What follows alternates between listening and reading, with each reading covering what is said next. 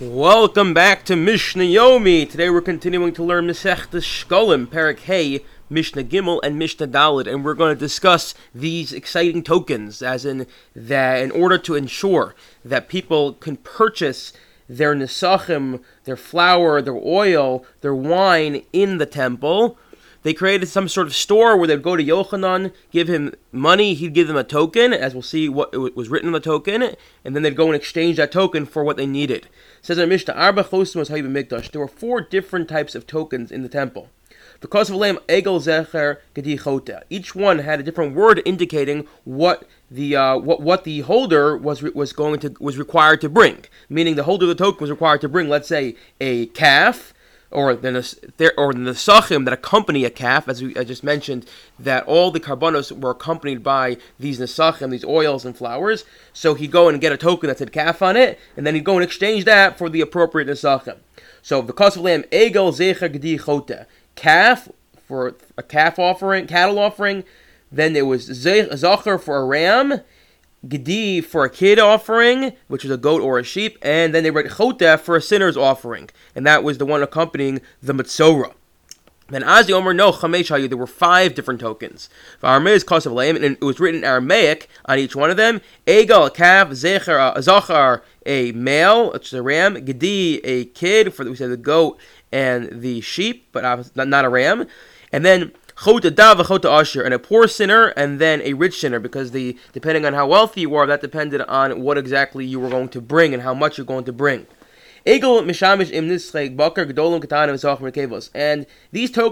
I said calf, it meant the Nesachim accompanying a cattle, whether it was a large cattle or a small one, as an, an adult or a, a, a young one, a kid, male or female. When I say Gedi,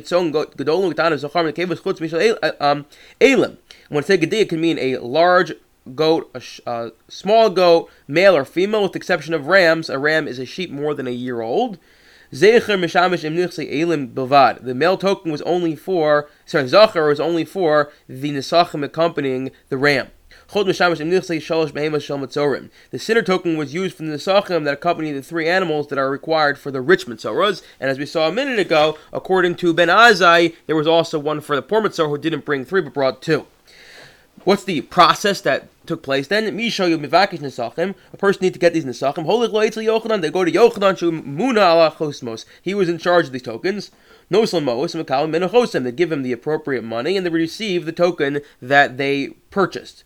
Bolates Achiyah. Then they go to a man by the name of Achiyah SheHayah Memuneh Al Nesachim. He was the one in charge of administering the various Nesachim. Noslamos. They give him the token and they exchange it for Makalim and Nesachim. They give him the, their proper Nesachim. Now what happens? At the end of the day, Yochanan and Achiyah would go meet.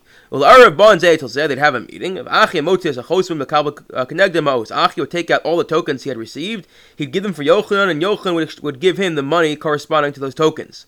What if there was extra money, more than the appropriate, more than what they needed? As in, a, he somehow he has mu- more money than the actual tokens that were exchanged. So the assumption is people sometimes pay overpay the uh, temple because they want to give it as a as a, a gift. So they'd give, even the token, let's say, was worth one hundred dollars, they'd give one hundred fifty dollars. So, and so therefore, the extra money would go to the temple treasury. What if there was less money, as in, there was not a, there, there was a, uh, there was a, there was, the balance was off, so then Yochanan has to give from his own funds, as in, he has to, he has to cover the, the loss, because the temple treasury always has the upper hand, as we've said previously. I wish you all a wonderful day.